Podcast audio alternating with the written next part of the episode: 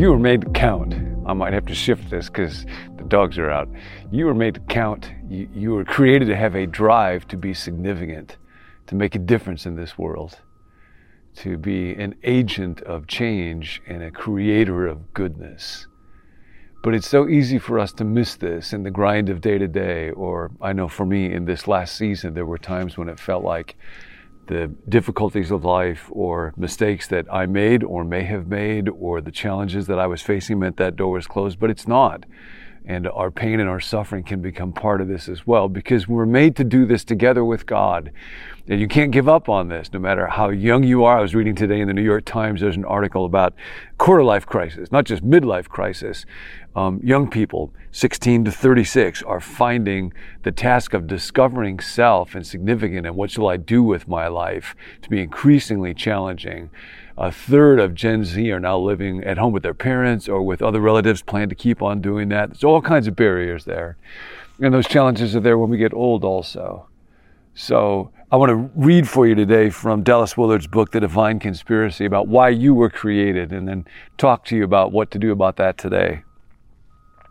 Dallas says every last one of us has a kingdom or a queendom or a government, a realm that is uniquely our own, where our choice determines what happens. Now, this is sometimes talked about under the banner of agency, personhood, which is terribly important to your life and to mine uh, a realm that is uniquely our own, where our choice, your choice, determine what happens. Here's a truth that reaches into the deepest part of what it means to be a person. We are made to have dominion, that's a biblical term from Genesis 1, within an appropriate domain of reality. This is the core of the likeness or image of God in us and is the basis of the destiny for which we were formed. We are all of us never ceasing spiritual beings with a unique eternal calling to count for good in God's great universe. You were made to count. It's your destiny. Dallas goes on, our kingdom, quote unquote, that's the biblical word, is simply the range of our effective will. Whatever we genuinely have say over is in our kingdom. So you got a kingdom, you got a queendom. And our having say over something is precisely what places it within our kingdom. In creating human beings, God made them to rule, to reign, to have dominion in a limited sphere. Only so can they be persons. Any being that has say over nothing at all is no person. We only have to imagine what that would be like to see that this is so. Such persons would not even be able to command their own body or their own thoughts. They would be reduced to complete passive observers who count for nothing, who make no difference. And you see this drive in little tiny persons who are so young. I was recently at a family reunion for the Hall family, my mom's side of the family. There were 84 of us gathered and um, it was a wonderful time. It was so good being with everybody. Hi, some of you watched this, and uh, it was so good to be with you. So good to hear stories, but amazing to see little tiny people. There's a lot of folks. My my cousin Larry Palladino, Palladino, all by himself, has 23 grandchildren. Well, not by himself. There were other people involved, but. So it's a prolific family, and little children's drive towards personhood is so remarkable somebody in the family has a four year old child that recently acquired a sibling, and the four year old went to his mom and said, I have decided now that I am a big brother, I will not poop in my pants anymore. And he reached out his hand and initiated shaking hands with his mother. He was making a covenant. I am extending the range of my kingdom. I will be in charge of my pants. I will take responsibility. Now that I recognize there is another life that needs me, that I need to give some inspiration to, I'm making a change. I'm putting a stake in the ground. That's what it means to be a person.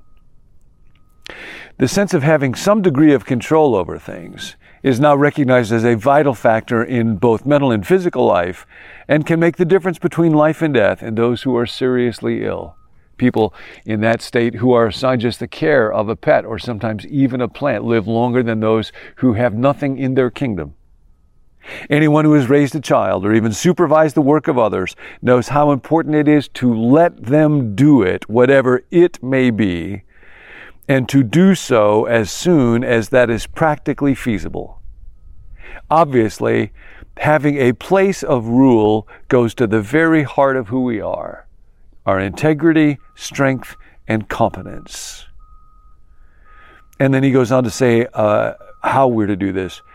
Keeping in mind these truths about personality, we will not be surprised at the Bible's simple, consistent picture of human beings in relationship to God. God equipped us for this task to exercise dominion, to care for the earth. We'll talk about that more, to add value to what we're doing. God equipped us for this task by framing our nature to function in a conscious personal relationship of interactive responsibility with Him. Let me say that again. God equipped us for this by framing our nature to function in a conscious personal relationship of interactive responsibility with Him.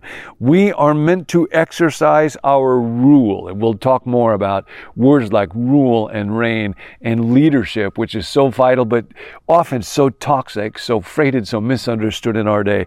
We're meant to exercise this only in union with God as He acts with us. He intended to be our constant companion or co-worker. You got a co-worker in the creative enterprise of life on earth. That is what His love for us means in practical terms. So now, today, exercise agency, exercise dominion, bring value and worth to at least one other person, and ask God to help you to do this.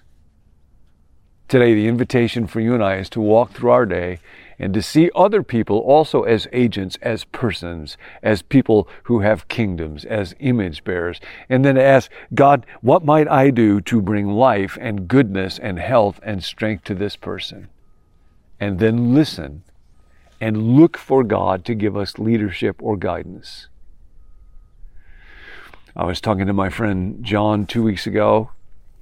He was my first boss and he was telling me that um, recently he's come to understand, he prays more than he thought that he would, that there's a kind of quietness of thought that takes place in his mind before God, even though he might not sometimes be terribly aware of that, where he is listening to God and God is often speaking to him. And he had a brother in the hospital and he had this thought, you need to go and see him. And so he did. And while he was there, again, he had this thought. And John, whatever the spectrum with pious is on one end, John is on the other end of this, that spectrum in ways that would be wonderful to tell you about, but I cannot, but they have brought me great joy. Uh, so he's not the kind of guy to come up with weird God stories, but he was telling me about when he was in this hospital room and he had this thought, you need to speak words of blessing to your brother. So he said to his brother Ralph, you know, we were we were raised uh, John grew up Minnesota, Scandinavian. Uh, didn't use words like love or affection a lot like our kids do. But I want you to know I care for you. I want you to know I really love you. And his brother was able to say thank you and John left. And 20 minutes later, his brother died. When John's sister in law went into the room, she found that uh, his life had ended. And the last words he ever heard were his brother John saying to him, I really care about you. I love you. So we never know uh, how it is that God is going to lead us. But we were made to act in partnership with God. I got another story, but I'll save that one for another time.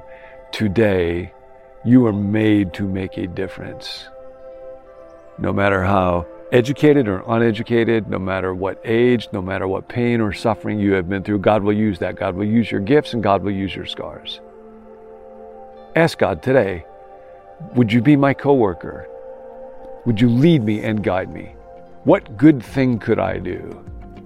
Who could I care for? What person or even dog might I bless? You are made to count, and you can do that today. We'll talk about it more tomorrow.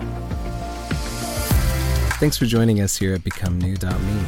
If you'd like to receive the daily emails that go along with each video, let us know at becomenew.me at gmail.com. Or if you want prayer, you can text us at 855 888 0444.